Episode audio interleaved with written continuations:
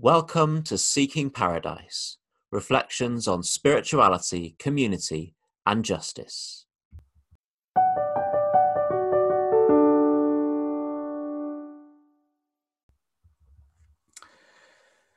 So, I got really annoyed with my email service this week.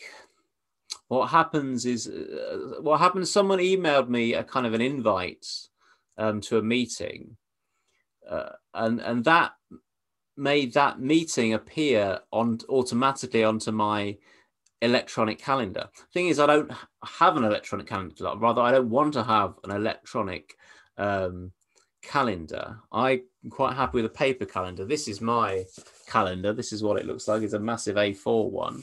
Um, it's, t- it's bigger than I wanted actually. I ordered it online and didn't realize I was ordering one the size of this. I wanted actually one half the size of this, but nevertheless, that's what I've got. Um, I'm I'm quite happy with the paper calendar. That's how I choose to organize my life.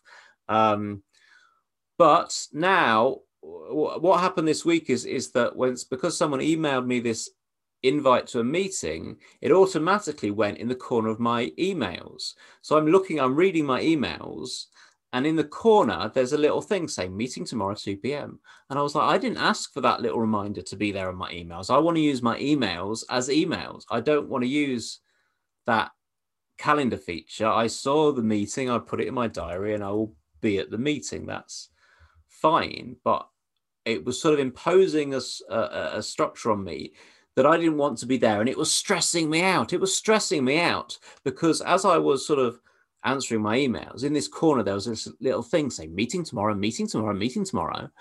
And I couldn't work out how to turn it off. And I'm like, I don't want to be thinking about tomorrow's meeting when I'm answering today's emails. I know there's a meeting, I'm going to the meeting, but I don't want that little reminder there.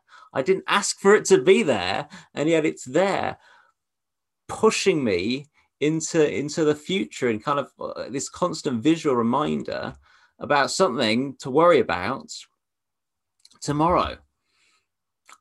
And that's really been the thing that's been annoying me this week. Do not worry about tomorrow. Today's worries are enough, said Jesus. That's what I want to do. Jesus' teachings are an invitation into the present as much as, as, as Buddhist teachings are. There's this sense of urgency, this sense of immediacy, this sense of don't worry about tomorrow. Put your mind on today. But last week in our in our spiritual discussions, we talked about how you know how how realistic is this to not worry about tomorrow? How practical? How it might live in different ways for, for different people depending on your your circumstances. How you know how we might struggle with this. How how you how you live with it if if you are struggling how do we react to this if we really do have you know real things to worry about. If you're struggling to pay the rent or worried about your job can you really not worry about tomorrow? I've been thinking about this this week. I think i think there might be different types of worry. There's worry which is a genuine fear of something that is real right? So uh, if we do have a real problem, if we can't pay the rent, then of course we're, we're worried about that.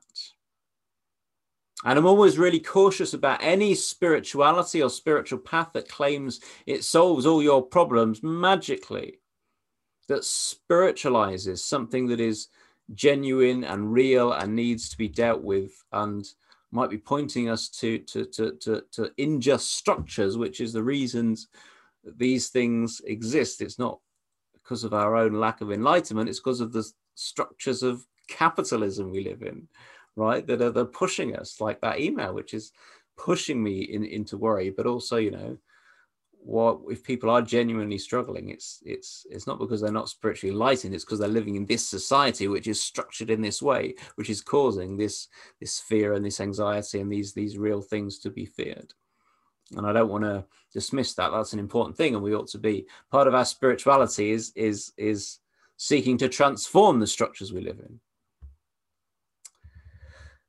So that that is real. but there's also a kind of a, a constructive worry, a useful worrying, which is a problem solving worrying. So, I, okay, I have a problem. Uh, I need to think it over. Um, and we might think to ourselves, okay, I'm going to worry about this and then I'm going to come to a conclusion. I'm going to come to some kind of solution. You know, I've thought about this and I need to talk to so and so about this. Tomorrow I will do this. I've, I've come to a place of action that I'm going to do. Or even actually, there's nothing I can, I thought about it and there's nothing I can do about it. So I need to let it go because there's nothing I can do about it. That's a, that's a, that's a conclusion as well. And so that's that's another form of worrying which is constructive worrying. Another form of worrying, I think, is, is the more unhealthy form of worrying, though it's sort of inevitable, which is catastrophizing. In other words, thinking of all the things that might go wrong, even though they probably won't. And the brain is very good at doing this. Um, this week I had a dream and I was I was uh, trying to get off a train and I couldn't find my laptop. My laptop was somewhere on the train, and there were loads of people coming on the train, sitting everywhere. It was empty. Then it was full of people, and my laptop was somewhere, and I couldn't find it. And I needed to get off the train, and the train was beginning to close, and I was beginning to go on to the next stop. So, like, that's a thing that could go wrong, right? And my brain goes, that might go wrong. Let's play that scenario out of something that might go wrong, right? So our brain does that, thinks, what if this happened? What if that happened? And like that manifests as dreams sometimes as well. Uh, our, our most fear of everything going wrong. Okay. So we all do this. There's an element of us that does this. I, you know, even if we, we try not to do it consciously, we do it unconsciously in things like dreams. And we do it when thinking about, you know, loved ones as well. You know, we're worried about loved ones, about their health maybe at this time.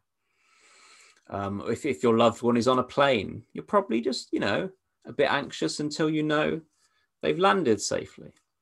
Or even, you know, on, on a motorway journey, you know, you might just think, oh, just a little bit worried until I know that they're home safely. Right? There's a natural fear in this up to a point. Sometimes bad things do happen, but you know, often they don't, like 99% of the time, they don't happen. And are we obsessing over things that are very unlikely to happen all the time? You know, there, there are times when I think someone's going to mug me, but usually they don't. Right?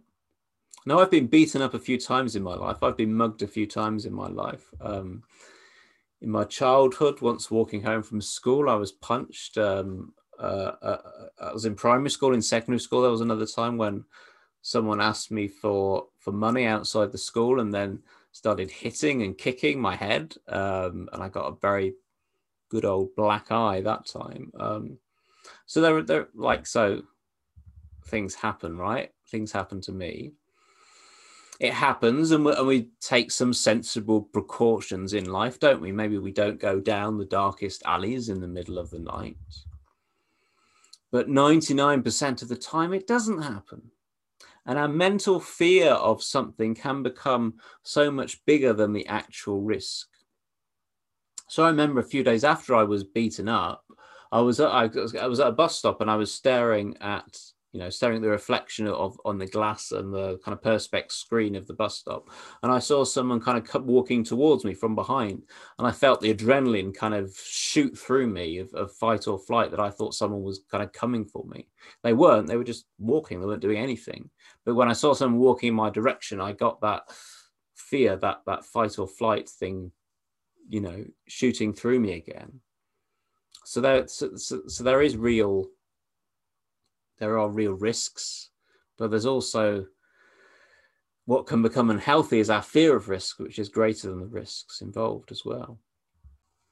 When I lived in Boston in the States, um, some people uh, said, "Oh, where you live is is a rough neighborhood. Oh, that's that's a bit that's a bit dangerous around there, uh, where where you live."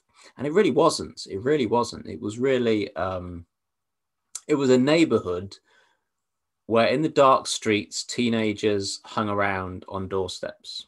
So there were, you know, a few teenagers hanging around. But it wasn't actually, it wasn't actually, I never felt actually scared in that place because I sort of felt like I'd been in worse places. Um, so again, just the fear of something, the fact it's enabled where teenagers hang around in the streets all night in in the evening, can be much bigger than the reality of it.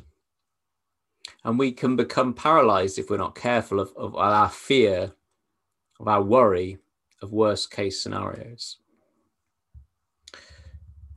The other form of worrying, I think, is, is, is feeling overwhelmed with what you've got to do, which is what was annoying me about that, that meeting reminder in the corner of my email page. I want to think about that meeting when, when I'm in the meeting or before it if I need to spend time preparing something for that meeting. But I don't want to be sucked constantly into the future thinking about tomorrow's meeting. And then spend tomorrow's meeting worrying about the meeting the next day. You know, that's that's not a good way of being. You know, you might have lots of things to do, but you can only do one at them one of them at a time. So do the one thing that you have to do and then do the next one. Be present to each of the, the tasks in front of us. The spiritual traditions, including Christianity and Buddhism, it, it insist that, that, that, that it is by gathering ourselves into the present and not spreading ourselves into the future and the past that we find that deeper reality of life because even if we do have things that we should be sensibly fearing, even if there is stuff we have to do, we create suffering by making those things more wounding to ourselves than they actually need to be. If there's something we need to worry about, we can think about it. If there's things that need doing, we can do them one by one if we fear the worst happening, we need to be reminded that 99% of the time, the worst doesn't happen. And we can look back and think, well, why was I worried about that thing? The reality of it was much, was not as much to worry about as, as my worry, my fear of, of it.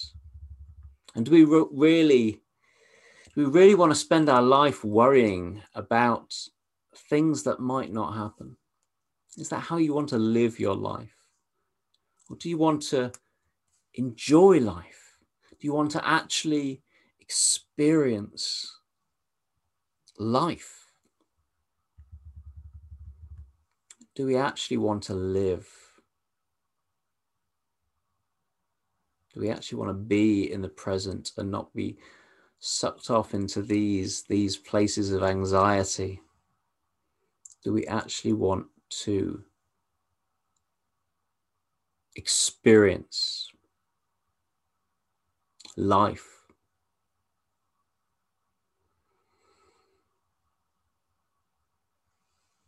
I just want to end today with a Buddhist Zen story. And it's a story of a man who was walking through the woods and suddenly he came across a tiger which looked at him and was growling, looked like it was hungry, then began to pounce towards the man. The man ran off as fast as he could. He ran and he ran. He felt the tiger was getting closer and closer to him, catching up with him, about to pounce on him. And then he skidded and he fell and he began, began to fall from a cliff. He'd ran accidentally, getting away from his tiger off a cliff. And he scrambled to find a, a handhold and he, and he held on to a, a vine with one hand began to dangle with this tiger above him at the top of the cliff. And he thought to himself, I can't go up, maybe I can go down. But as he looked down, he saw another tiger that was actually at the bottom of the cliff. There was a tiger above him, there was a tiger below him, and he was holding on for dear life on this one branch. And then he saw two mice began to come along the branch and began to nibble at it. And then he saw growing in the nook of this cliff a strawberry plant with a few succulent big strawberries. And he took one of those strawberries and he ate it. And it was sweet.